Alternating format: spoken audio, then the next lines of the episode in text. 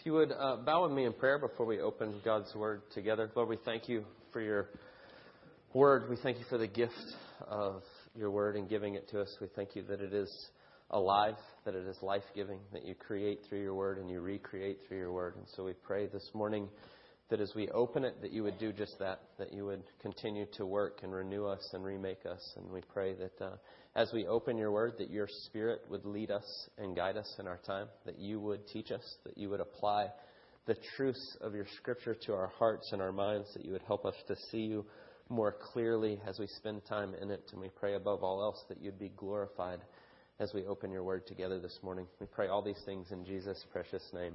Amen. Um, years ago, uh, right out of college, I lived in, in Dallas, uh, Texas. I worked for an architecture firm there. And after working there for probably, I don't know, a year and a half or so, I had a really great boss, really wonderful, godly, gracious man, just a really great place to work. And I went to him and I asked him, I said, I, I think I really would like to go to Europe for a couple of months would you allow me to take the time off, un- unpaid, but be able to go? Well, I have basically, will I have a job when I get back? Is kind of what I asked him, and he was like, yes, go. That would be great. You know, take a sketchbook and draw. And working in the field of architecture and the kind of buildings we did, it was actually very beneficial. And he said, so go do that. Go, absolutely. And so he was very gracious and kind to allow me to do that. And so I remember going home and being so excited. Yes, I'm going to go to Europe. I'm going to do this. And then it dawned on me, I got a lot of planning to do to actually make this happen. It's one thing that he said, yes, you can go, but then it was like, now I've got to figure out how I'm going to do it. And so it's going to go for a couple months. And so a lot of planning went into that and, and planes and getting your rail pass and all those kind of things and kind of figuring it out. And then you finally get ready to go and then you get there and then you get lost a lot and you don't know the language and you don't really know where you're going. I, I still remember getting on a train, uh, got there early and got on a train and then all of a sudden the doors slammed shut and it took off and i was on the wrong train. And uh, there was no electricity. It was completely pitch black and we started going through tunnels really fast and then it was very scary to me at the time. But but things like that happened or or getting on the wrong bus in greece and having the bus driver tell me to get out that you're on the wrong bus. And so he put me out on the side of the highway and so i'm walking down the highway. And uh so different things like that. You think you're prepared but even as you start to go it kind of but, but there's that, that time, that difference of, of thinking, I'm going to go do this, and then actually doing it. There's, there's a difference between saying, yes, I want to do that, and then actually going and doing it. And so I, I say that if you were with us last week or the last couple of weeks, we've been starting to walk through Paul's letter to the church at Colossae, the book of Colossians.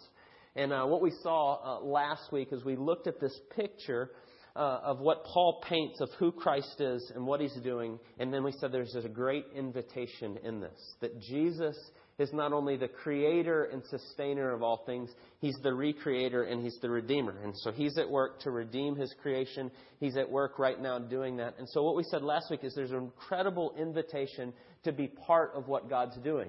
That Jesus is reigning that he has defeated sin and death when his first coming. He has defeated sin and death. He is on his throne reigning, and now he's recreating, and he's invited us, his church, his body, to be part of alerting the world to the reign of Christ.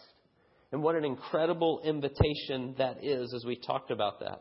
You know, I often go to 1 Peter. I love the way Peter says it in 1 Peter that you are a holy nation, a royal priesthood, a people called out for his own possession. And he says, to proclaim the excellencies of him who's called you out.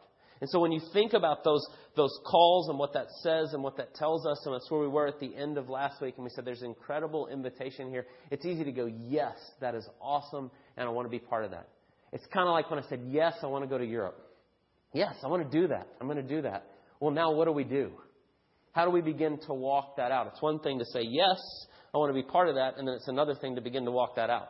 And so today, as Paul continues in Colossians, as we continue to work our way through, the way I want us to look at this is really just uh, uh, of how we begin to do that, what that looks like, being part of what Christ is doing in redeeming and regenerating His his good creation, and he invites us to be part of alerting people to what Christ is doing. And so, how do we do that? And so, the way I want to look at it this morning, the way we're going to think about this, is how we begin to do that. First is who is involved, who's involved in this plan that God's doing. Secondly, what are we to be doing? And then lastly, how do we do it? And when I say how we do I mean the power in which we do it. So, who is to be involved, what are we to do, and then how are we to do it. And so let's just start right at the beginning with who is involved. We're going to pick up in verse 24. We're just working our way straight through Colossians, so we're picking up right where we left off last time. And so I would just encourage you, even as we're going through Colossians, to continue to read the book. The more that you read through, it'll take you 10, 15 minutes at tops to read the whole thing. But as you read through it, you see his flow of thought and how this continues and where we're going. And so Let's start at verse 24. And he says, Now I rejoice in my sufferings for your sake, and in my flesh I'm filling up what is lacking in Christ's afflictions for the sake of his body, that is the church, of which I became a minister according to the stewardship from God that was given to me for you, to make the word of God fully known, the mystery hidden for ages and generations, but now revealed to his saints. To them God chose to make known how great among the Gentiles are the riches of the glory of this mystery, which is Christ in you, the hope of glory. And so, right when you begin, as Paul picks up and he begins to talk about, I rejoice in my sufferings for your sake. And then he says something that can kind of throw us off if we're not careful. Or it does me. Maybe it doesn't you. But as I'm reading along, and then Paul says, And in my flesh, I'm filling up what is lacking in Christ's afflictions for the sake of his body. Paul says, I'm filling up what is lacking in Christ's afflictions. And you go, wait a second, what's lacking in Christ's afflictions? Or, or I do. That, that, that always throws me when I read that. And I go, well, what is he talking about? That he would say, what is lacking in Christ's afflictions? And I want us to be real clear what it is not. And you see this all throughout Scripture, and you even see it in the immediate context of what Paul says. What it is not is that not that there's anything lacking in Christ's finished work of his life death, and resurrection. It is not that. That's not what he's talking about. There's nothing lacking in what Christ has accomplished when he came and he lived the perfect life and he became sin on our behalf and he went to the cross and he died so that we could be reconciled to God. That is complete and finished and full. There's nothing lacking in that. You can actually see that all throughout Scripture, but you can see it right here in the context. And so, the importance of reading through books of the Bible and how the verses connect. I mean, look at what he says right there in verse 21 and 22, right before this. He says, You were once alienated, hostile in mind, doing evil deeds, but he has now reconciled in his body of flesh by his death. Talking about Jesus, he's reconciled you to God in his body. And he says, In order to present you holy and blameless and above reproach before him, if indeed you continue in faith stable and steadfast, not shifting from the hope of the gospel that you heard. We looked at that and talked about that last week. What he's saying is that Jesus has, has done everything that you need to be done to be reconciled to God, and he is going to present you holy and blameless before the Father, and your only part in that is to continue steadfast in faith, clinging to what Christ has done for you because he's done it all. And so, right here in the immediate context, Paul says, Jesus has done everything that you need to be holy and blameless before God the Father. Right? So it's done, it's finished. Your job is just to continue in faith. Continue to cling to what Christ has done for you. So he's not saying what's lacking in his affliction is that maybe you need to do some works to make up what Jesus didn't quite accomplish. That's not what he's saying. So then the question is, well, what is he saying and what he says there? I think there's a lot of different uh, approaches to this. To me, I think the picture that comes out is that, that Paul is suffering. Remember, as he writes this letter, he is in prison, writing to the church here. He is very physically suffering for the name of Jesus. He's been thrown in jail, he's been beaten, he's been shipwrecked, all the things that happened to Paul in his life. And here he is taking that on himself. And I think part of the picture here is that if Christ were still alive, all this hatred is at his name and who he is and attacking Jesus, and now that brunt's falling on Paul. And he says, So I'm filling up, I'm taking these afflictions that were meant for Christ in his name, and now they're falling on me. And Paul's great with that. He says, I'm fine with that. And then he says, I'm doing that, but then he says, these afflictions for the sake of his body, that is the church. I'm taking that on me, and hopefully it's helping you, the church, as he's writing to the church in Colossae. And I think part of what he's talking about is, is if people are trying to defeat Christianity and they think they're succeeding by throwing me, Paul, in prison, and that takes some of the heat off of you, this new church, then great, so be it. Right? I think that's what Paul's talking about. I'm taking these afflictions, and if it helps you in any way, then great. That's wonderful. What Paul knows and what we all should know is the church does not rise and fall on a man. Paul could be killed the next day and the church is still going to grow. It's not a person. It's not a single person. It's the body of Christ together with the Spirit moving and working. So he says, I'm happy to take that affliction. So I just want that to be kind of out of the way so you see that so you don't get hung up on what he's saying. I'm adding to Christ's afflictions there. But so go back to the question for just a second of who is to be involved in this. So Paul says, I'm taking these afflictions, and he says, I've become a minister in verse 25 according to the stewardship from God, which was given to me for you to make the word of God fully known. The mystery hidden for ages and generations, but now revealed to his saints. We talked about this two weeks ago when we first started. Paul addresses this letter to the saints. And, and I know we have a hard time sometimes grabbing hold of that, but when you are in Christ, you are going to be presented holy and blameless because of what Christ has done for you, so you are a saint.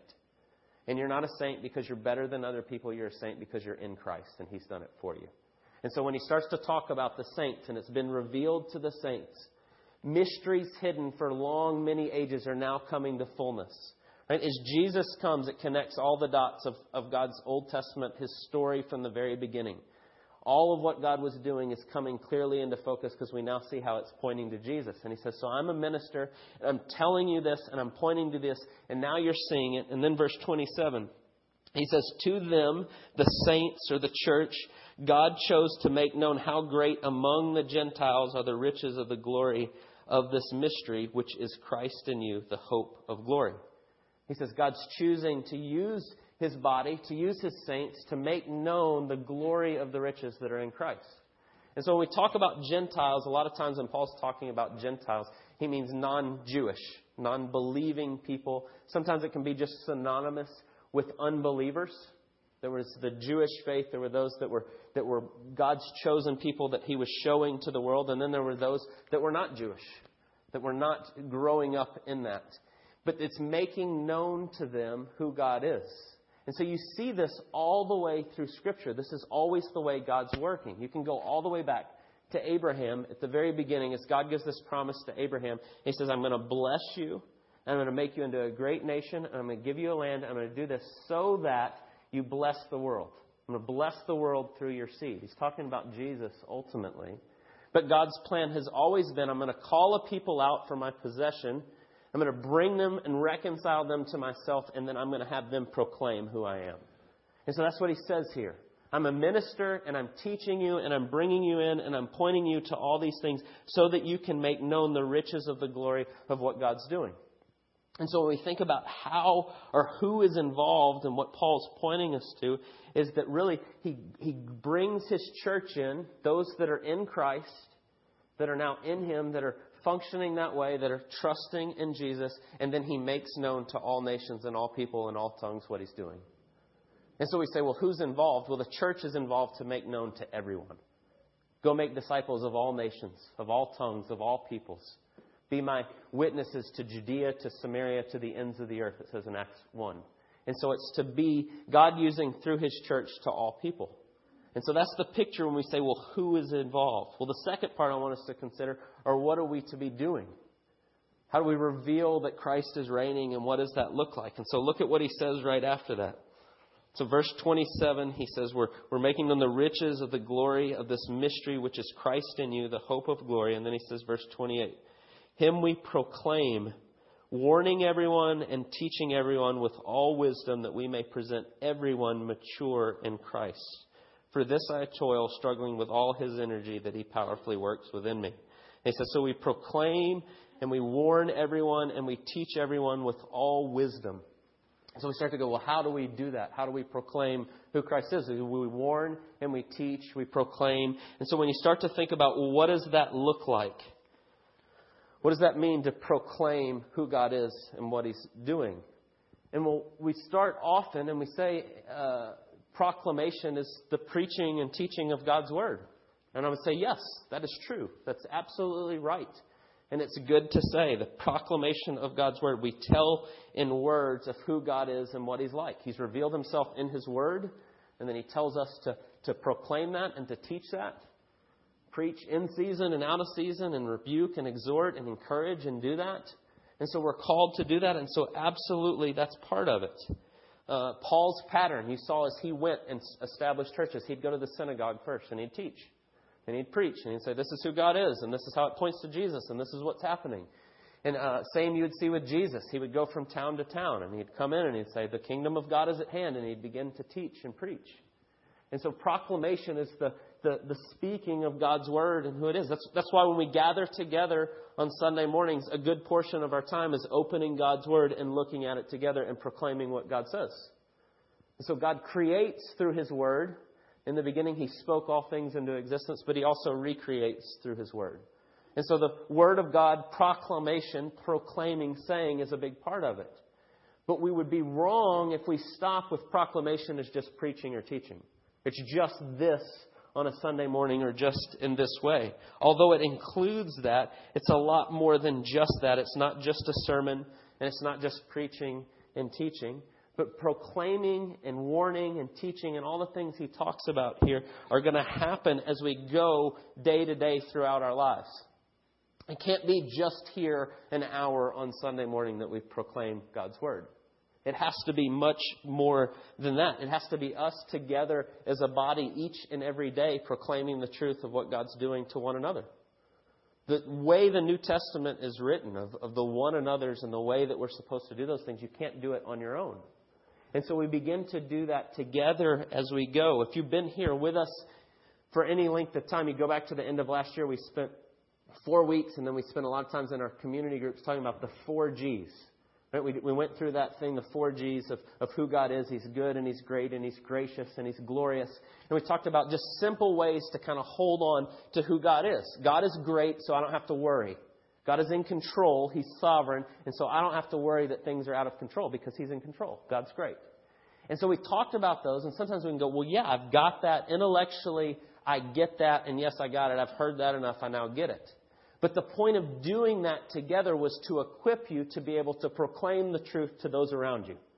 Not just for your own heart, although it's certainly for that, it's so we can help one another in that. The more fluent we become in the gospel, the more we can proclaim the truth to one another every day as we go. And so proclamation and teaching and warning is not something that the preacher does on Sunday. That's something that every Christian is called to do every day of their life.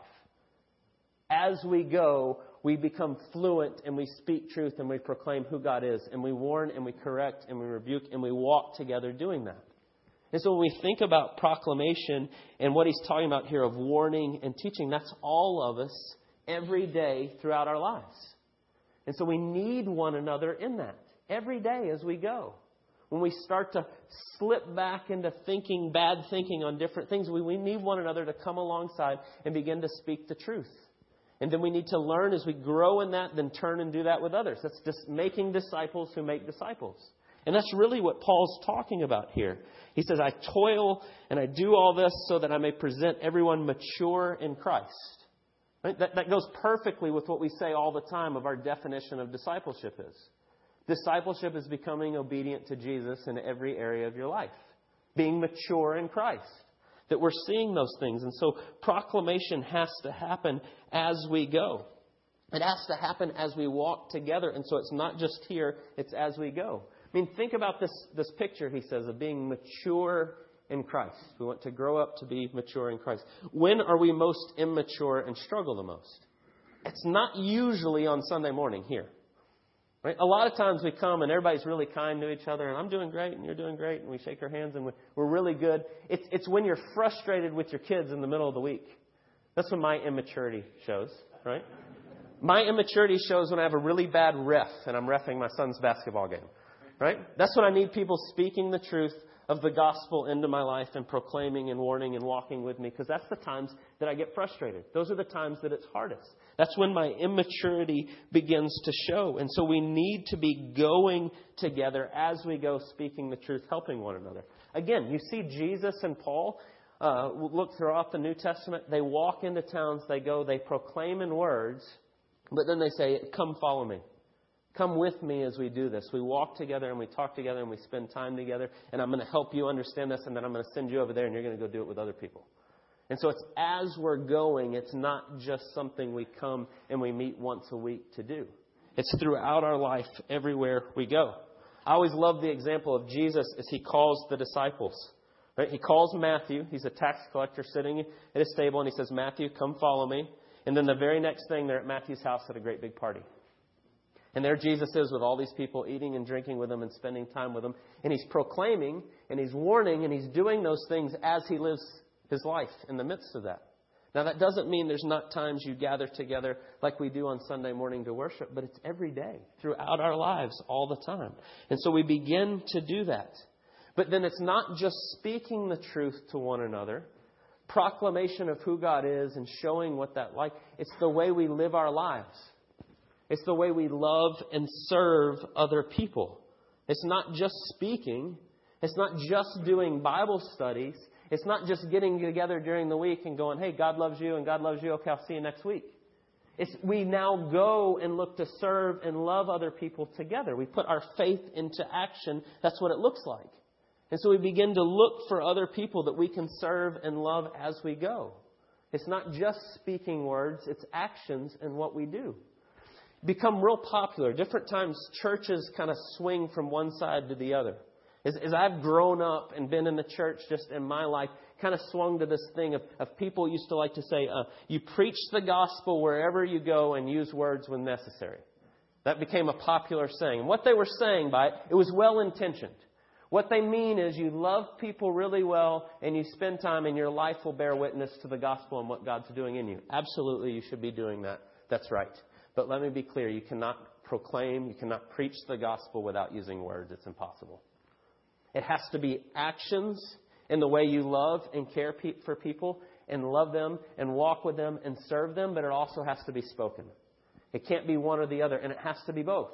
And so when we swing to one side of we just need to proclaim and speak and talk and say it, yes, that's true, but we also need to live it in the way that we serve and love and care for people, and it has to be both. It's not an either or. You never see Jesus doing either or. It's always both. He's always loving and caring for people and then speaking the truth to where they are. And so we're called to proclaim with our words, but also with our actions. We have to do both. That's the picture that's always throughout uh, Scripture.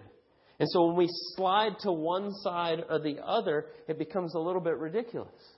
Think about if our church body, our family, we're a family when we say that as a church, if this was like a, a football team. Just for a second, let's say we're a football team. And so we gather on Sunday morning and we talk about playing, right? We're, we're going to run these plays, and here's the plays we're going to do, and this is how we're going to do it, and this is going to look like. Hey, let's get together in our community groups this week, and we'll talk about playing. And then we gather together and we go, hey, yeah, let's run this play and let's do this. See you Sunday. We'll talk about playing again. And we just kept doing that. How quickly we go, well, hey, when are we going to put pads on and actually play? Like, when are we going to do that? Well, it wouldn't take long for us to say that. But oftentimes the church functions that way. Hey, let's have a Bible study. Okay, we'll have a Bible study. Let's get together on Sunday and worship. Great, let's have a Bible study. And we go and we go and we go, and it's never leading to action. It has to be both. It can't just be what happens sometimes within the church is studying Scripture, which is vital and important. And please hear me, it is absolutely our lifeline to who God is and the way He tells us and what to do. Absolutely. But Bible study cannot become the ends. If we just sit around and study the Bible, we're missing what God calls us to. We're supposed to live that out as well. And so it's proclaiming and living both sides of it. And so I want you to just think about practical application. I said at the beginning, you have this invitation we talked about last week. We get to proclaim who God is. So how do we begin to do that? How do we begin to live that out of loving people and serving people and speaking the truth together and all those things? And I say this all the time. And it's just, it's not the end all. It's just the way we're doing it right now in our body. We have missional community groups. And the reason we've not called them community groups or small groups, and we call them missional community groups, is we want you to gather together at different times during the week and love each other and proclaim the gospel and speak, and then figure out how you're going to go serve and love people together. It has to be both. It cannot be we have community groups that are just about us and loving each other and nothing else. Because if we do, we've missed it. The same is true if we have a community group that gets together and goes and serves people and goes to soup kitchens and does all kinds of great things and never speaks the gospel. We've missed it then. It has to be both. And so we have missional community groups, and that is the vision, and that's what we want. We want you to be involved with other people that know you and are loving you, that are caring for you, that are speaking the gospel to you, but they're also spurring you on to go and to serve and to love the people around you. And so that's the way that we've set up. And so I would just invite you, if you're not involved in one, to get involved in one. And then if you're in a group, and I'm saying this for my own as well, when we gather together, my, my uh, challenge to you right now, just the beginning of 2015, is begin to pray together as a group to, of who God is sending you to. We are to be sent. Right? Jesus says, As the Father has sent me, so I'm sending you. We are sent people. That's what we're to be. And so if we're just gathering together and we're just loving each other and encouraging one another, that's great. But we need to begin to pray who is God sending us to? Who are we going to go and love and begin to proclaim in our words and our actions? Who is God sending us to? And so begin to pray that together. If you're not involved in a group right now, we're about to start in the next couple of months. All the groups are going to go through a similar study together. And the name of the book, it's just called the Gospel Primer. And what it is, is to hopefully, or, or hopefully, help us take these steps that I'm talking about. Half of the study is just learning to speak the truth of the gospel to one another, becoming more fluent in proclaiming by words to one another what God's doing. And then the second half of it is action steps of how do we actually begin to do this. How do we bless the people around us? How do we love our neighbors? How do we love our friends? How do we go about doing that? The action and the words, both. Oftentimes we say here the up, the in, and the out. Right? The up, our relationship with God. The in, our relationship with the body. The out, our relationship to the world. They have to be in balance. If they are out of balance, we are an unhealthy church. It's as simple as that. And so we need to have a balance of all three. And so I just invite you to begin to pray and ask God of who He's sending you to. Be creative on what you're going to do and how you're going to do it. Maybe it's you're going to go rake your neighbor's leaves. Maybe you're just going to go bless them in that way and serve them in that way, and that's the first step. Great. Do that this week. Look for opportunities to bless people that are in your life. Look for ways to begin to show the love of Christ to those around you and ask God to show you. If we believe God is a sending God who's sending us to proclaim what He's done, then He's going to open doors for that to happen when we begin to ask Him. Absolutely. And so be asking God how we can do that. Meet with your, your missional community group and brainstorm on how we can be creative to show the love of Christ to right where God's placed us. Whether it's in your neighborhood or with your friend, whatever it is. And it's going to look different in every group and every, that's fine. It should look different. And so think about those ways that we begin, we begin to do that. And then within that, we want to see men and women meeting in smaller groups together that you can really begin to speak the truth to one another's hearts. That doesn't often happen in a group of 15 or 20 people, but that happens more in two or three or four together, where you can share really what's going on and pray for one another. And I love that. One of my favorite times of the week is I get to spend time with David and with Mike, and we meet at 6:30 in the morning and we pray for one another. We do that every week. We've been doing it for, what, 18 months now? We tried to figure out the other day, we went, whoa, it's been a long, and it's great. And so do that. Speak the truth to one another and spend time together doing that. And so just practically make those steps. Just, I'll, I'll plug this in. Next week, Sunday night at 5 o'clock, we're going to have a men's meeting downstairs. And this is exactly what we're talking about. How do we do this better together? And so, guys, if you're here and you go, I don't know how to get connected, come next Sunday night and we'll talk about that together and pray about that together. And so you're invited to be part of that. The last part here how are we to be doing that? Sometimes you can go, well, yes, I want to do it. I want, like my trip to Europe, I want to go, but I'm not sure how to do it. But let me just remind you when you think about the baby steps of what you're going to do next.